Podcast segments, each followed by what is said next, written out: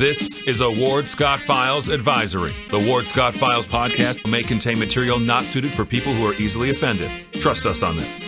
This show contains adult information and opinions. Please protect small children, sensitive pets, fragile houseplants, and liberal relatives. Thank you. That warthog. He's going to come up the steps. Here he comes. Oh my goodness, and he's huge. Hello, boy. Wonder if we can pet him. Hi, boy. Can we touch him? No, don't. Help me! Help! Help! Good morning, good morning. Professor Ward Scott here in the Manly Warthog Command Center. We're just trying to figure out if we, if you're getting us on the Facebook app on a phone. Uh, we're not sure exactly how you're communicating. Uh, I can't see the Facebook app on mine, and so I know YouTube is running us, and I'm sure that uh, we're checking this out right now. If I can't, uh, if you want to text me, text me on the uh, sideline and let me know what's going on. It's 352 389 397 3997 352 389 3997 and see if we can uh, if we're communicating with each other um, I'm in the manly warthog command center man cave here inside the Meldon law studio which as you know Meldon law has 50 years of experience and is the only official law firm partner of the florida gators. Meldon law won't back down. So um, crime prevention also worry less with crime prevention. Help them help you by your um, security systems and you can contact them at cpss.net and of course our shout out to our sponsor for our mugshots uh, t mcdaniel who is a fifth generation floridian and the former um, airborne uh, soldier out of the special forces and uh, a lawyer in high springs so um, not getting any communication here we got finally i see it hang on, let me see if I'm now looking at you all looking at me. And um, here we go. Finally, I see. It. Yeah, okay. And I heard myself, so uh, we should be okay. And that's mysterious to us both in production and yours truly. Why that was a little bit of a lag, but one never knows. Okay. Uh, thank you very much for bearing with me while we checked all that out. I see that my good buddy from Atlanta, Ken Hillier, is watching. So uh, we're going to talk about some things today that really uh, hopefully will be educational for you. I've titled the show today, The Politics of Information. There's a lot of politics and information, and that's the problem, if you will, with information, is that it's uh, problematic because it's coming through a filter that is not um, necessarily scholarly done. I like to use the word scholar sparingly because there are very few people who actually legitimately qualify as a scholar. There are those people who uh, think the standing joke now, right now, uh, with the uh, since I'm watching the NBA playoffs and I watch uh, Barkley and Shaq and um, that that the chemistry among that four um, group people on there is, is fantastic. Um, when you have that many people and the chemistry is the way it is, you've got I just about I just as leave listening to them talk about the basketball game as I would watch the basketball game. But um, um, uh, Barkley was trying to spell a, name, a word the other day.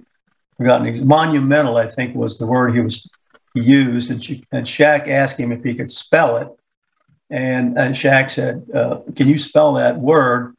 And then the others chimed in and jumped on the Chuckster and asked him if he'd actually gotten an education, what he majored in at uh, Auburn. And the Chuckster is the best at making fun of himself, which makes him such a great character. He said, well, uh, he uh, majored in undecided. And they, they laughed about that. And, and then he said, well, what did you, do you remember any of your courses? And he said, yes, he took music appreciation.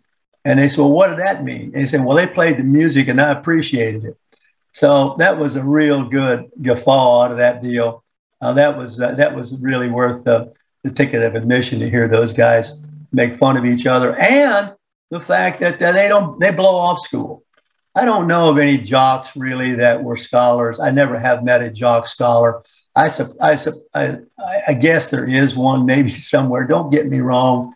There are some very bright guys, uh, but generally they get the meal ticket uh, all the way from the beginning to the end. Come to expect it even in adult life. Uh, that's the reason most of these uh, restaurants that are named after the jocks go broke. And we know that from the research that went into the Spurrier Grill, is that the reason some of these other places that they've got them all around the country here and there occasionally.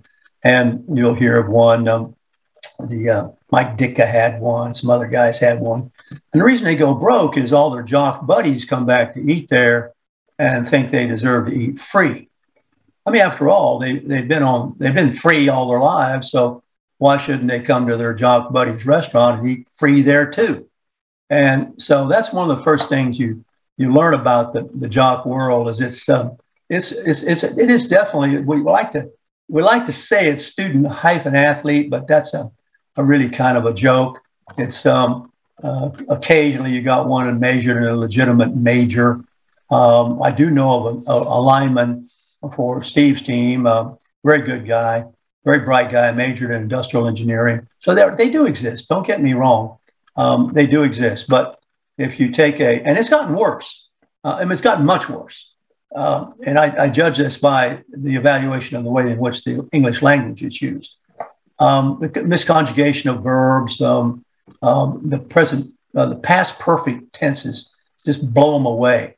They don't know how to say that. I hear uh, some of the super announcers say, if he had ran, you know, for me, that's like taking your fingernails and running them down the chalkboard. I just can't believe that that dude is out there publicly using English language and doesn't know how to conjugate the verbs. Now, he probably, I, I will assure you, if we stop him in mid track and ask him about it, I'm thinking one of the guys who does this that I remember is the former quarterback, Troy Aikman uh, for Dallas. And he's an articulate guy. And don't get me wrong, he's paid out to Yang Yang, but he'll often say if he had just, if he had ran, well, none of the students that I ever, ever taught much ever knew what the perfect tenses were. Uh, they couldn't conjugate them. They didn't know what they were. They didn't know there was a name for them. You see, they don't ever learn their language. They just learn their language by osmosis if they're natives. They don't know how to revise. That's the biggest test of the competence of a thinker is think whether the thinker knows how to revise and knows what to cut and what to delete and what to expand. That means you have an advanced understanding of the system. Uh, but these fellows really don't even know how to uh, make a, a, a, a, perfect tense. So they misuse had ran should be had run. Well, you, know, you say, well, by golly, how come you ain't announcing? Well, if I were announcing, I would, and I just use a subjunctive mood, by the way, if I were, which is contrary to fact.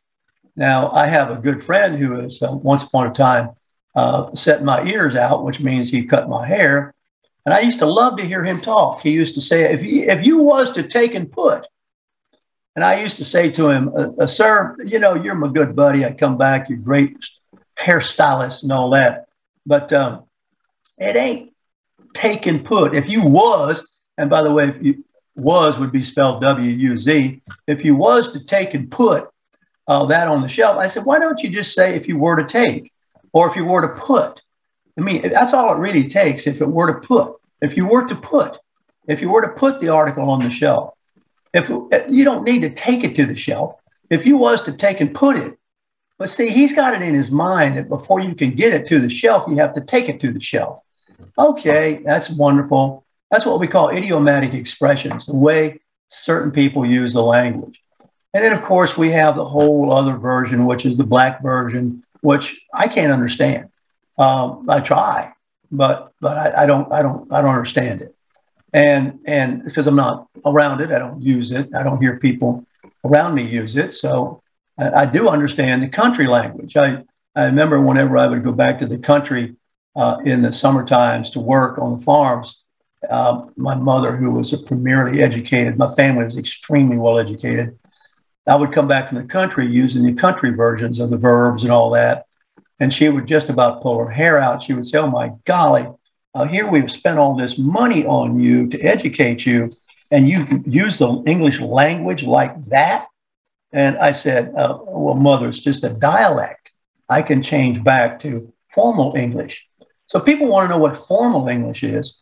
Formal English is the uh, version of the language that the courts use to keep your most important records uh, uh, uh, uh on, on preserved. So the reason I'm getting into that is because in this show, I'm going to talk about a, a, a confusion about uh, the uh, the the uh, pronouns and what why they've been politicized and how it's destroyed meaning. But before we get to that, why it'll be it'll be uh, uh, a little bit of a discussion before we get to that. But first of all, I want to talk. I want to answer a, a couple of things that have occurred here recently in the Gainesville sunset. And if you're going to listen to me sort of speak, grade the paper, and uh, I'll go through that with you as we go through it because I, I, it just jumps out at me when I hear people misuse the language because they're they're misthinking there's a correlation between thinking and writing well means uh, thinking well. There's a very good book that uh, you try to get the advanced students to use called Clear Writing. And clear writing teaches you to revise. And if you are if you're going to revise, you have to be able to think well. So there's a controversial subject going on right now that the liberals are taking a pot shot at, and that is um, that is the um, um, Reedy Creek. And Reedy Creek is down near where uh, my family spent a lot of time uh, since the early 40s, uh, mid 40s, maybe 40, 46, 47, long in there. Um, but I just, just to begin this discussion, uh, I want to say that a federal uh, judge has tossed out a lawsuit against uh, DeSantis. the lawsuit was trying to halt the dismantling of Walt Disney World Records World Resort Reedy Creek Improvement District. Now, you know, I have my own relationship with Disney. Um, my my family came, some of my family came to the St. Cloud, Florida area in the mid 40s to fish. And I remember first coming here in the early 50s. And I remember basically how quiet Florida was you could listen to the wind go through the mossy trees. Um, there was no traffic. Um, it was, it, it, you know, the, the, lakes ripple quietly. You could hear the fish jumping. I have pictures in our family lore book of my grandfather and great uncles and all. Um, two people on one end of each uh, each end of the string, and they're probably standing a good uh, seven or eight feet apart, and it is loaded with fish. And it's fish they caught that day. And you could live off the land then. In fact, that was the rhythm. What you would do is you would plant the crops in the north in uh, the, the, the spring. Uh, in the summertime, you would go to Wisconsin to the lakes to fish, up into Canada to fish, totally living off the land practically. Then coming south to Florida in the winter once again, living off the land, never going to grocery stores, uh, picking oranges off the tree right there, pulling the fish out of the water right there. And it was very, very quiet and very isolated and a wonderful place to, I'm talking about inland. Of course, there was South Florida, which was a whole nother world uh, that was made popular really by the Florida East Coast Railway, by Flagler who thought, by golly, if people can just get there. And so the Florida East Coast Railway, developed by Flagler, and which Flagler Beach is all about, transported people down to the southern climes of Florida. But that was another world. Key West was an isolated world. You really couldn't get there by car. Um, you know, it was just it was just a, another place that was out there by itself. Um, and, it, and very seldomly visited unless you determinedly wanted to go there. And then eventually we began to build more access to it by automobile.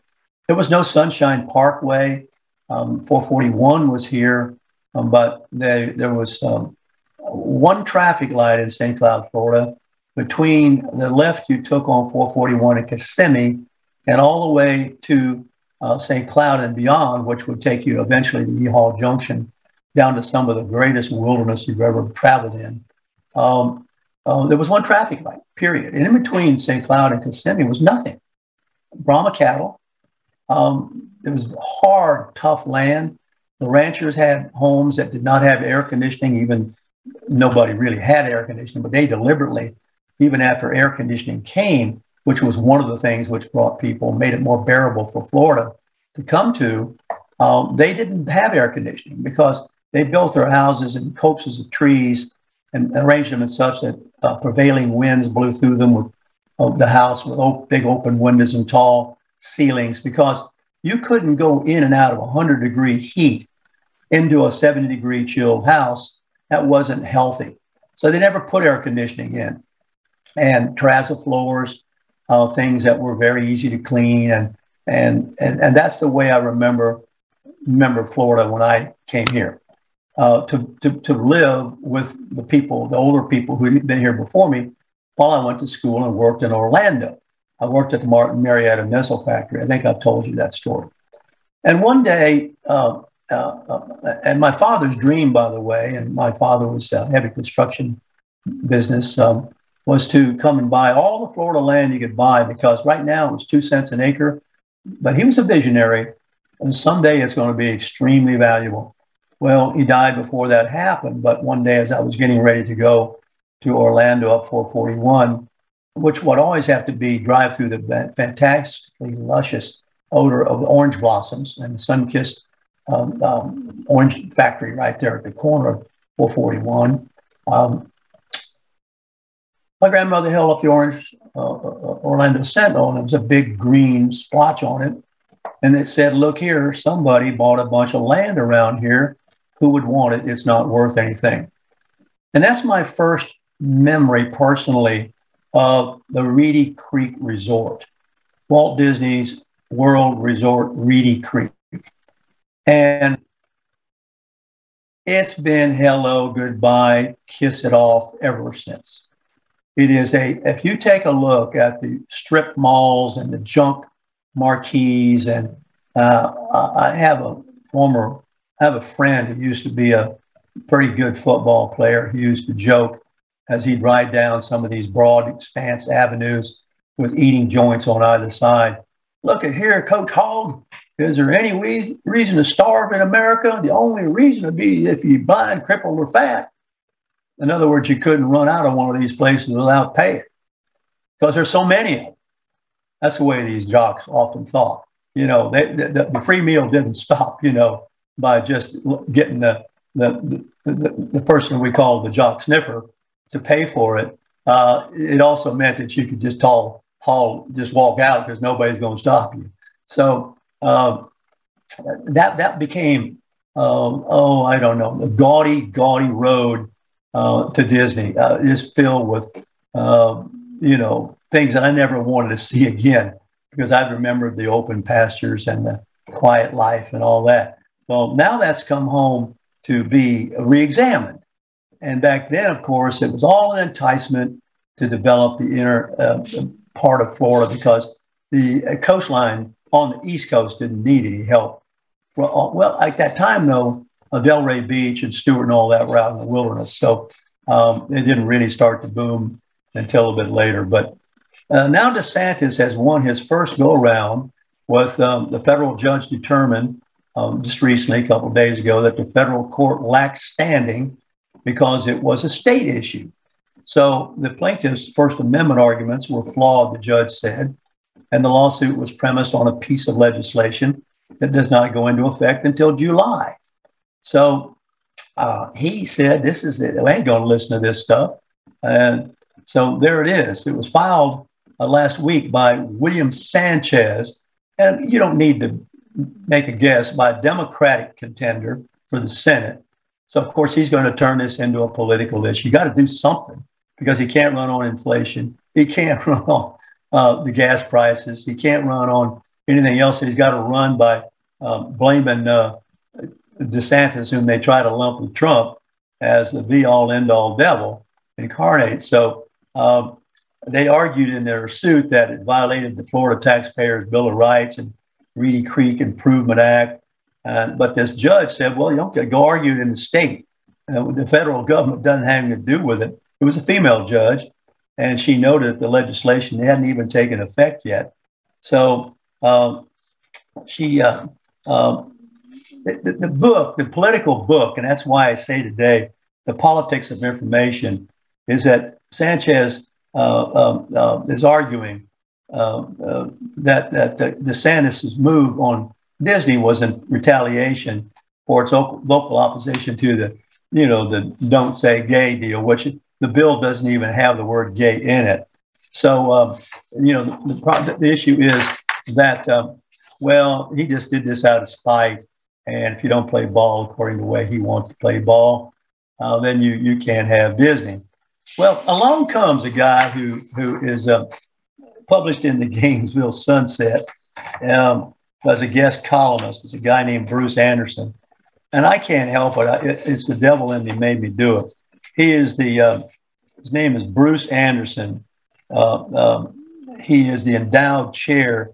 I get this in American history, government, and civics at Florida Southern, um, and he he uh, he just couldn't bring himself to write objectively about the issues in Reedy Creek without taking a shot at DeSantis.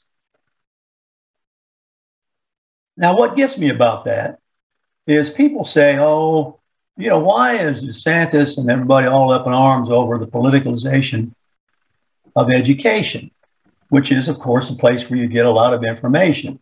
Um, well, as you listen to these paragraphs and as I sort of grade them, uh, you'll see why why uh, you know some of us are get tired of this stuff being intrude, intruding into the classroom. And believe me, it intrudes. Uh, these these people are are they who they are 24 seven.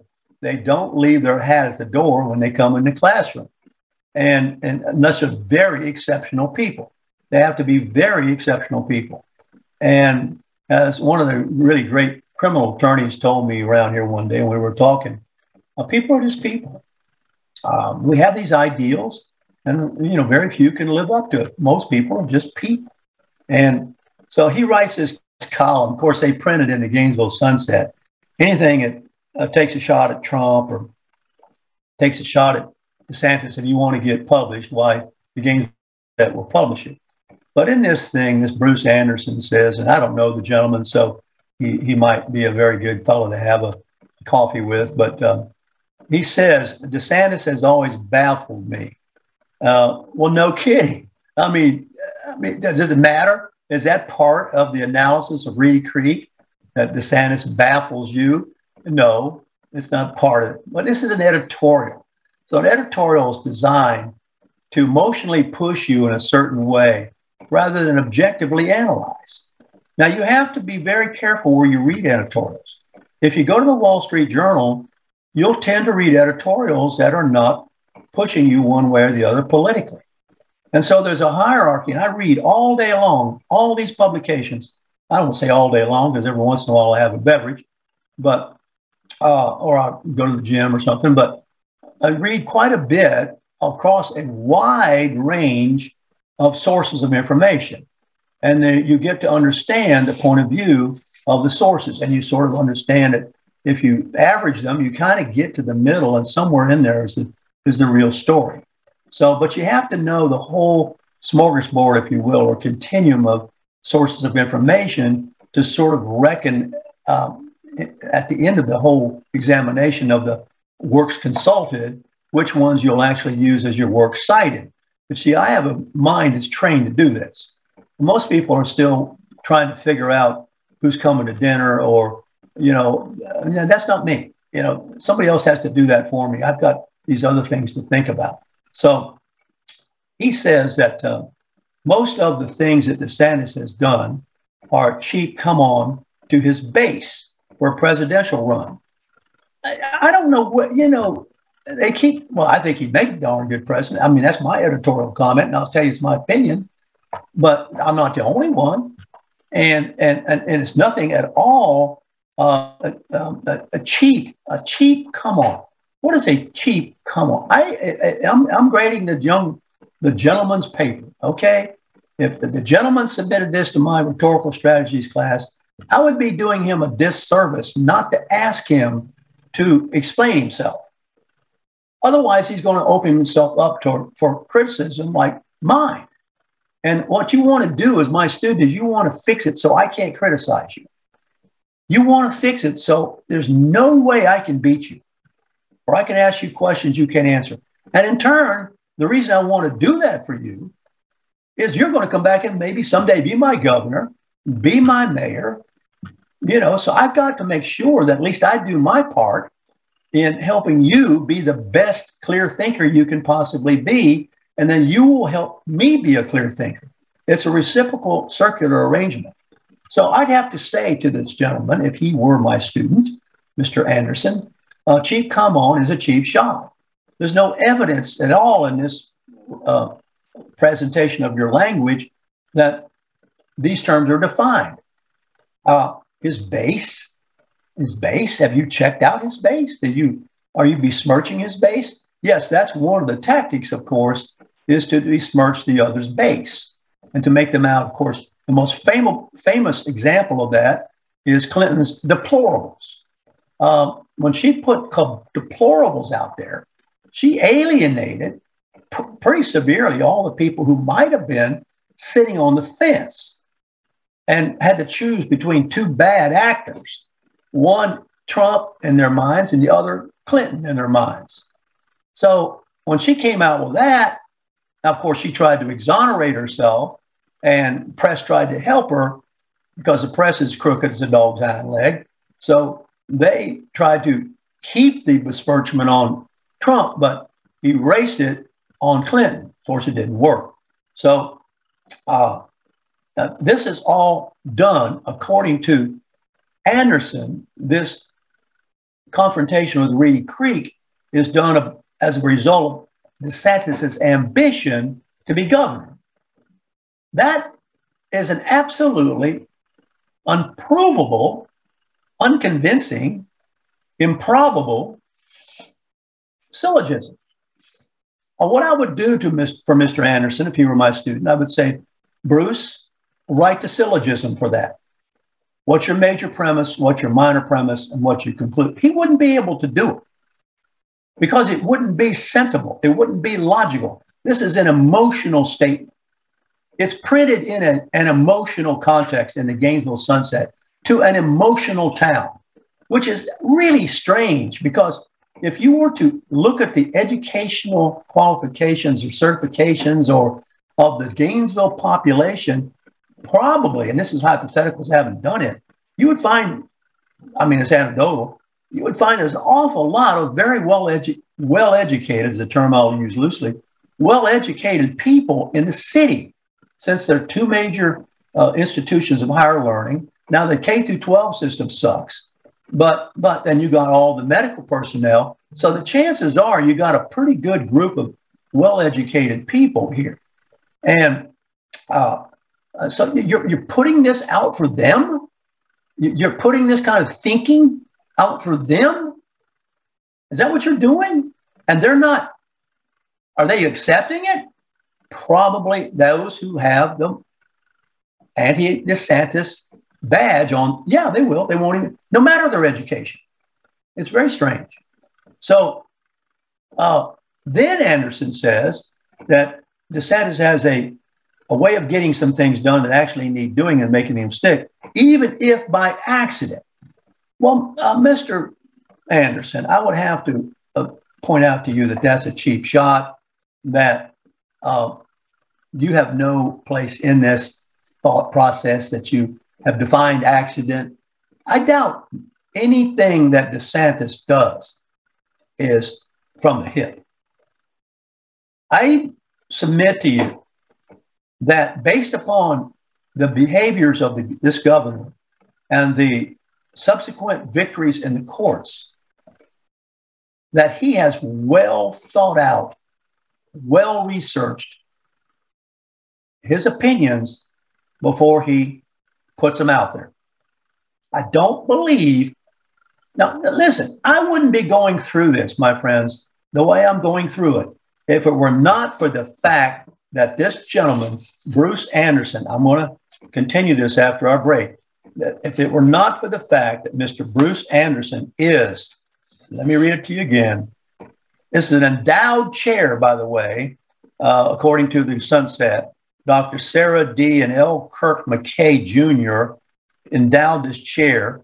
This gentleman is sitting in this professorial chair, and the chair is for American history, government, and civics. Now, if you want evidence of the fact that education is politicized and information is politicized, I suggest you go no further. Further is for abstract distance, farther is for measurable. Go no further in your mental investigation than this. Here is the smoking gun. This guy, Mr. Anderson, can't pass my basic examination of his writing and thinking, yet he's the endowed, see, means somebody in the will left the money for the thing, chair of, of government. Right back on the Ward Scott files, it gets better. This is Ward Scott, and I want to thank all our sponsors who keep the show going and pay the bills. The Ward Scott Files premium sponsors are Crime Prevention Security Systems, large enough to serve you, small enough to care. Meldon Law, the only official injury partner of the Florida Gators.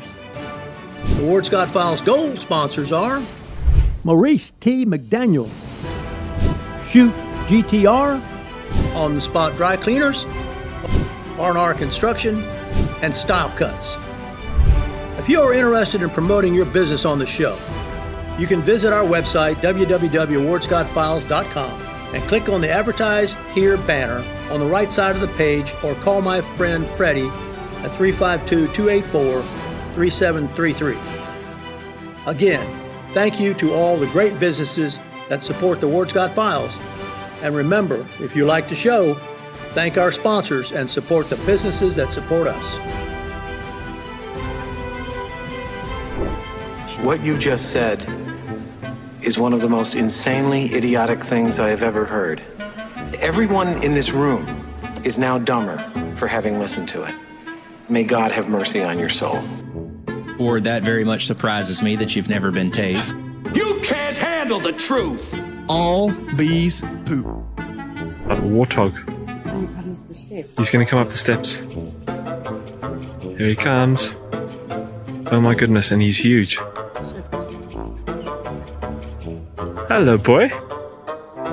Wonder if we can pet him. Hi, boy. Can we touch him? No, don't. Help me! Help! Help!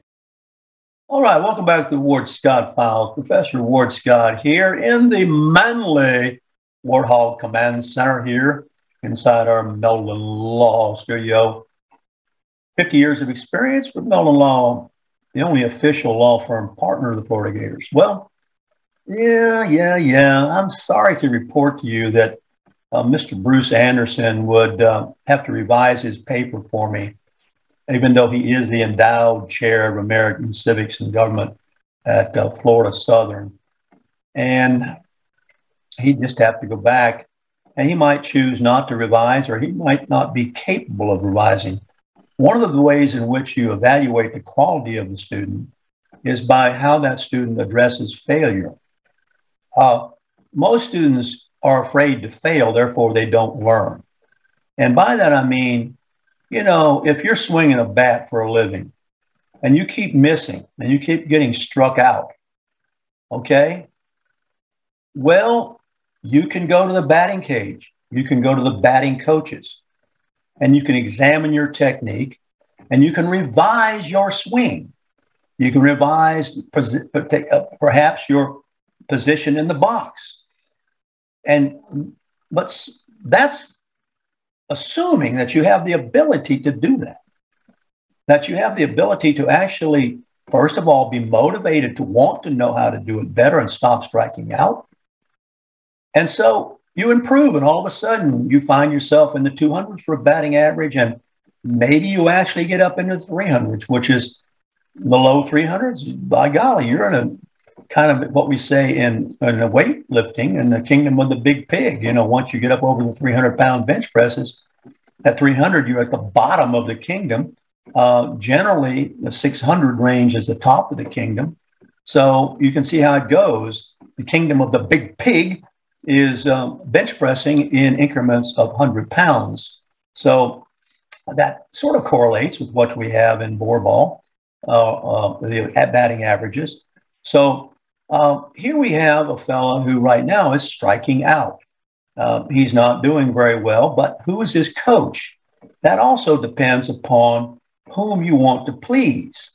Um, if, if, you, if, you, if you really want to be a great hitter, you want Ted Williams to look you over, so to speak. If you want to be a great tennis player, you want uh, some of the great tennis coaches to take you under their wing and uh, help you as much as possible, not develop bad habits.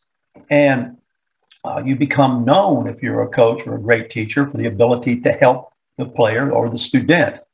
But there's some who avoid you, or some just can't get there to the level you want, is because they have certain limitations. I don't know what the IQ is of Mr. Anderson. Uh, it's not in the IQ level of, say, of Dr. Ansel Ross, obviously, or um, any of the great thinkers like Jason Riley and people I quote, or certainly uh, Thomas Sowell. Um, those people, they write far better, think far better um, than Mr. Anderson does. But um, bless his heart, he's probably a very good fellow. Um, but, you know, we're looking at uh, some things he's saying are rather dangerous. Um, he goes on to say, he calls uh, Governor DeSantis a maverick governor. Well, derivative of maverick, of course, it is also become the name of a car. Uh, God knows uh, the automobile industry will rip off anything it can rip off and borrow that brand and and and, and prostitute it. So for the purposes of making money. But uh, original Maverick would be an unbranded cow.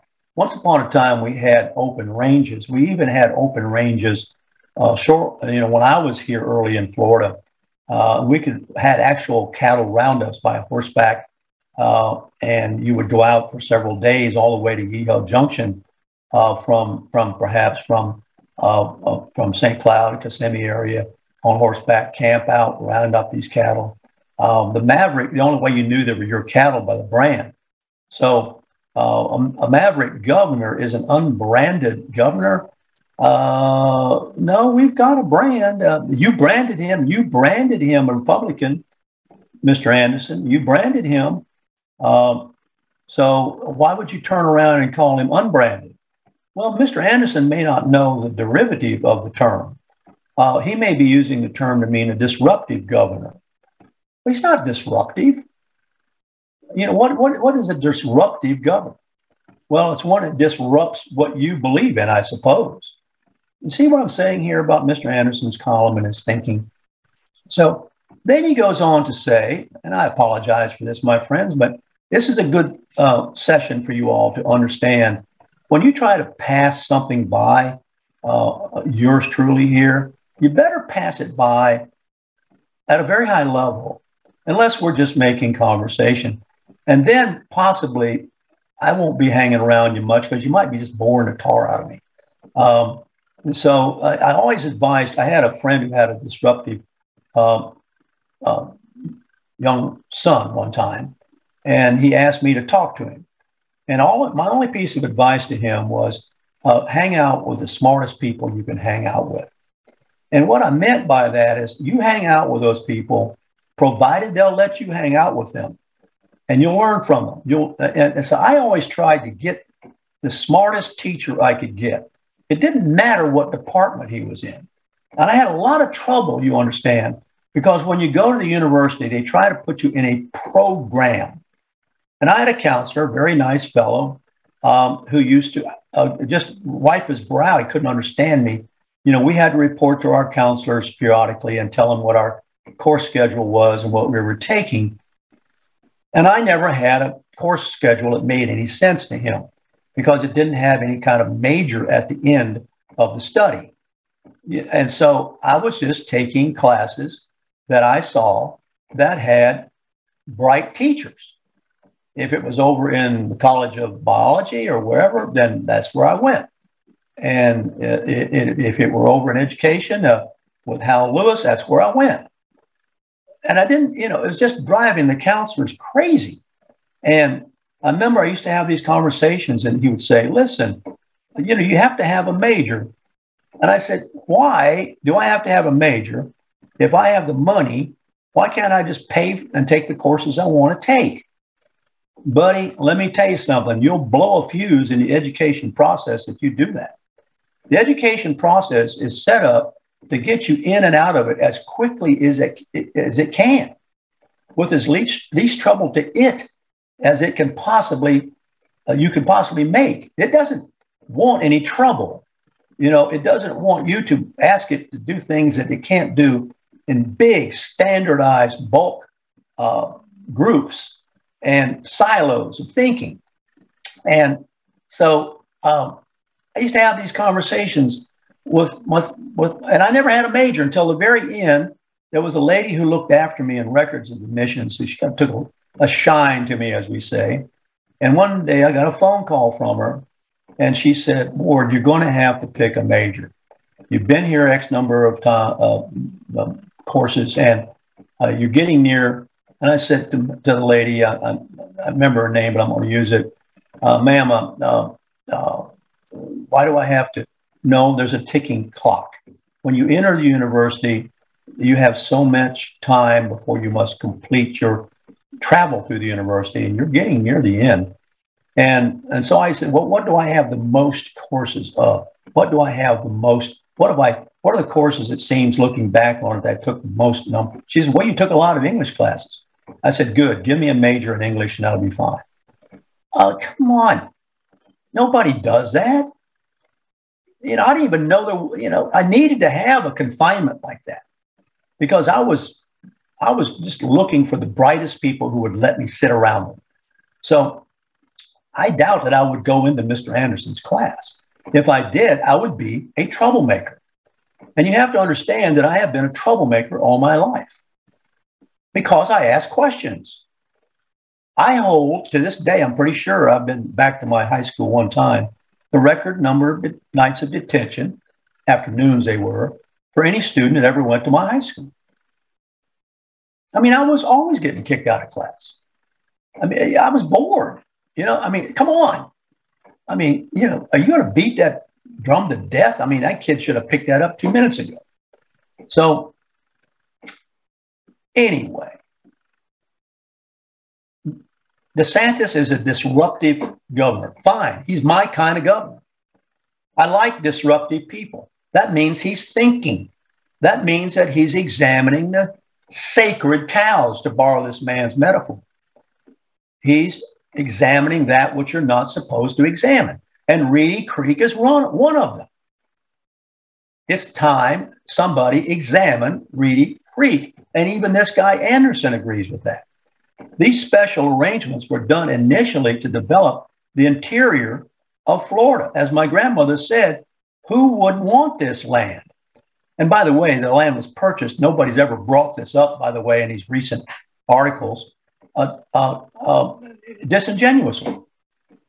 Disney sent down independent agents to per- purchase individual partials, which were, of course, contiguous from individual owners, and never really did the owners suspect that all these parcels were going to be put together into one huge uh, form and that the true buyer was Disney. Otherwise, the seller would have held out for more money.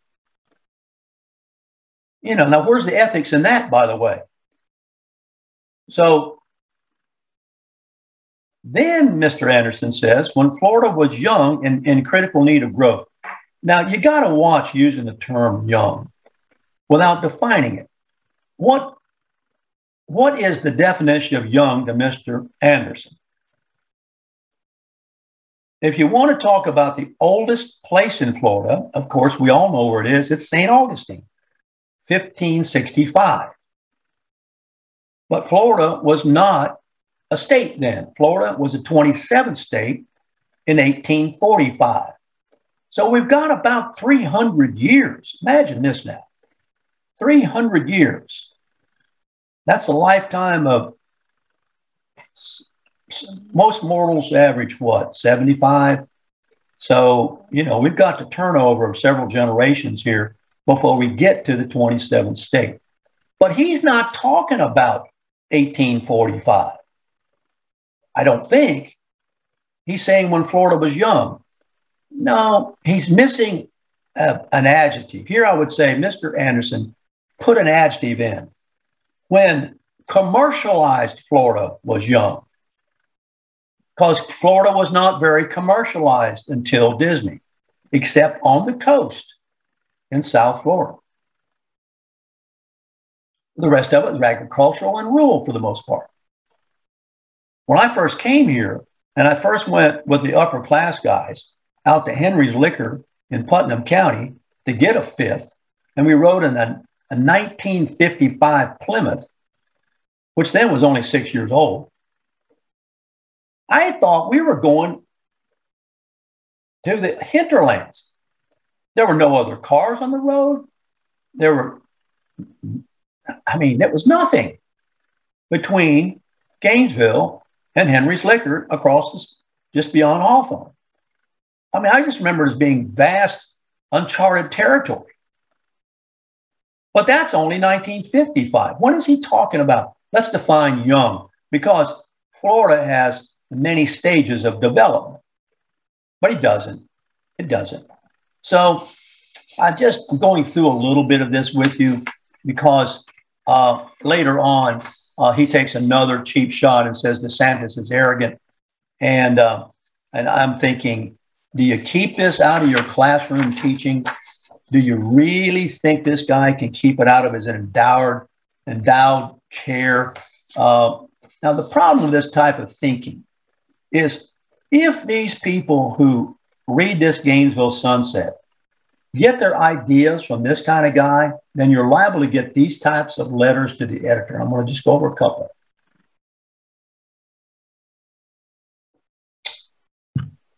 This uh, person, whom I do not know, is of course complaining about something about which she does that she doesn't understand. Her name is Alice Gridley. I don't know Alice Gridley.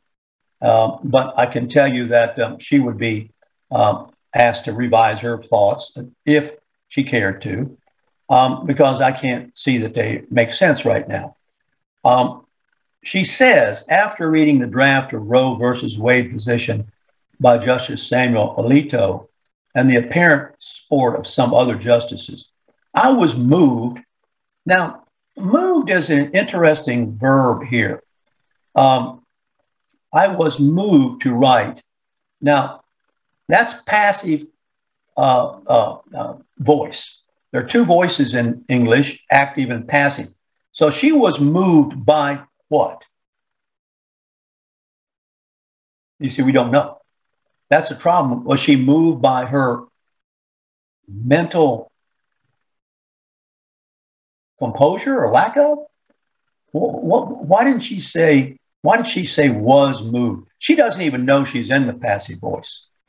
I will assure you, I will assure you that if I were to talk to Alice Gridley, bless her heart, and say, Alice, do you realize you're in the passive voice? She would look at me with a blank stare.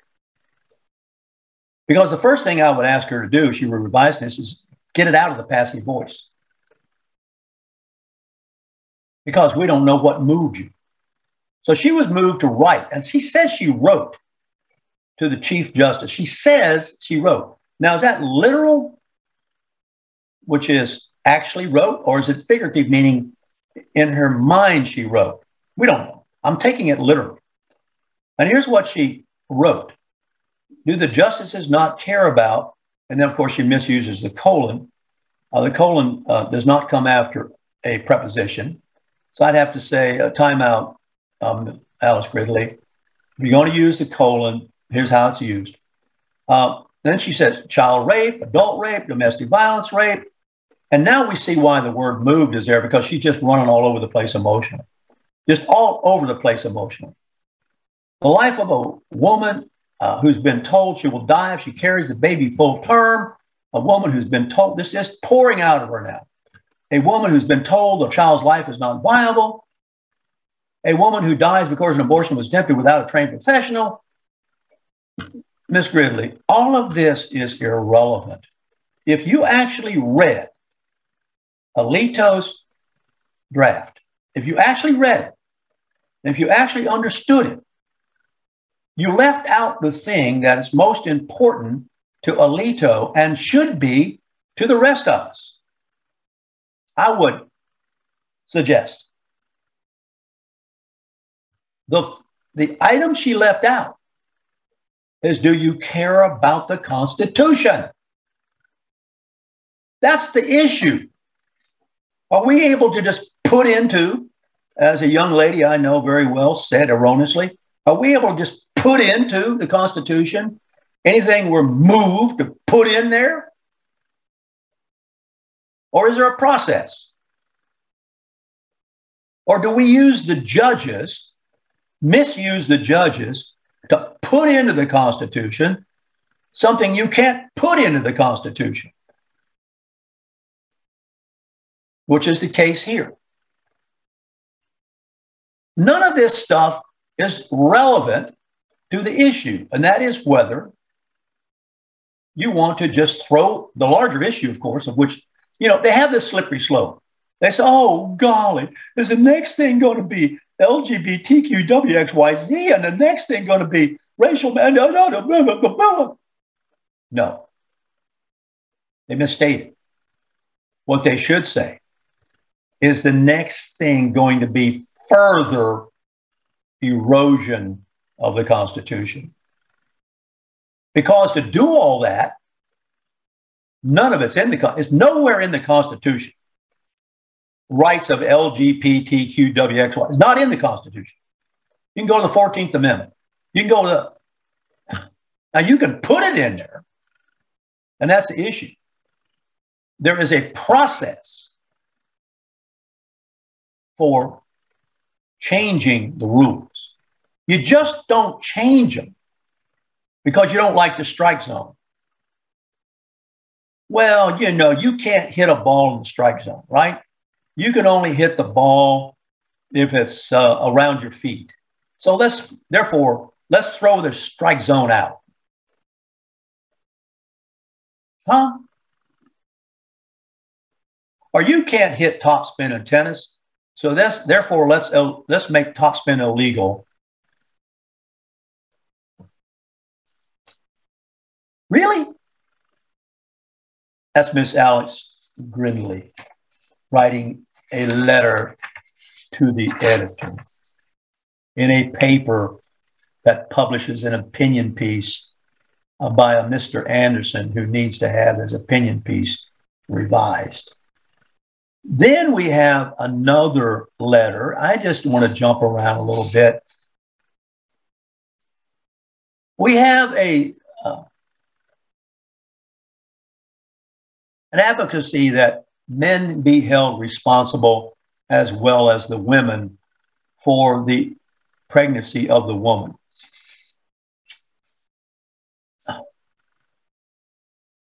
Do you know that, unless it's a case of rape, of course, um, women always make the choice? Women always are in control. Men do their courtship dance in order to persuade the woman. This is understood. The most classic example is To His Coy Mistress by Andrew Marvell. If we had world enough and time, my, this this this uh, coyness would be no crime. We would pass our long love's day. A classic example, shrewdly poetically argued by a male trying to persuade a female to accept his quote unquote courtship. And there was only one detail in the poem that allows us to see that the woman has accepted it. Now, while thy willing soul transpires at every pore with instant fires, I asked the students, what has the lady who never speaks in this poem, what has happened to the lady as she's been listening to the male's argument for why she should oh, release her favors to him? Now, while thy willing soul transpires at every pore with instant fires. Well, the students never know. Uh, you see, if it's not told to them explicitly and explained to them, then they're, they're not going to do the work to figure it out. This is a figure of speech. It involves imagery, it involves comparison, it involves prior knowledge, it requires imagination. They're not going to do that. That's too complicated. While thy willing soul transpires at every pore instant fires, is a blush. A blush is an involuntary rush of heat to the surface of the skin. Now we're dealing here with Caucasians, and we see this skin redden involuntarily. Why? Why? Why, my dear hearts? And notice the choice of language. Andrew Marvell and these fellows who could write this type of poetry, like John Donne, were typically ministers. The way you became a minister means that you had such enormous command of the English language that you preached for salvation and reminded the soul that there lay the spirituality of the human being. And it was sacred and preserved for spiritual matters, not matters of the carnal world.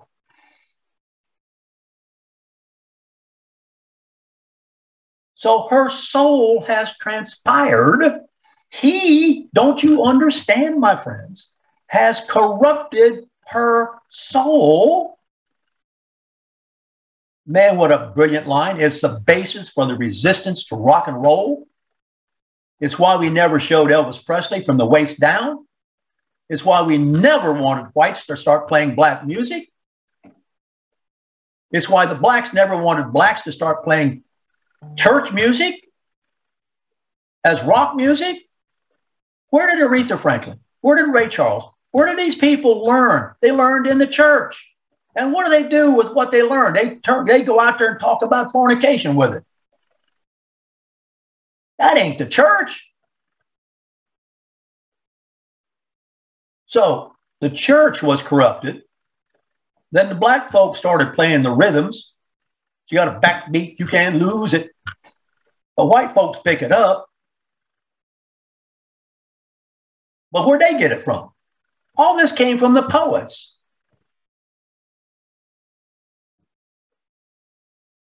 Well, I just gave you an education, I hope, or an, an, an just a brief, in, a brief experience of what class with Professor Warthog was like in the day when I was uh, working away at trying to help critical thinking develop in myself as well as my students.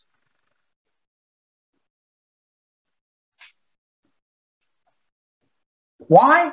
Because you're reading the newspaper, you're going to college, you're listening to people, and you're being influenced by the politicalization of information.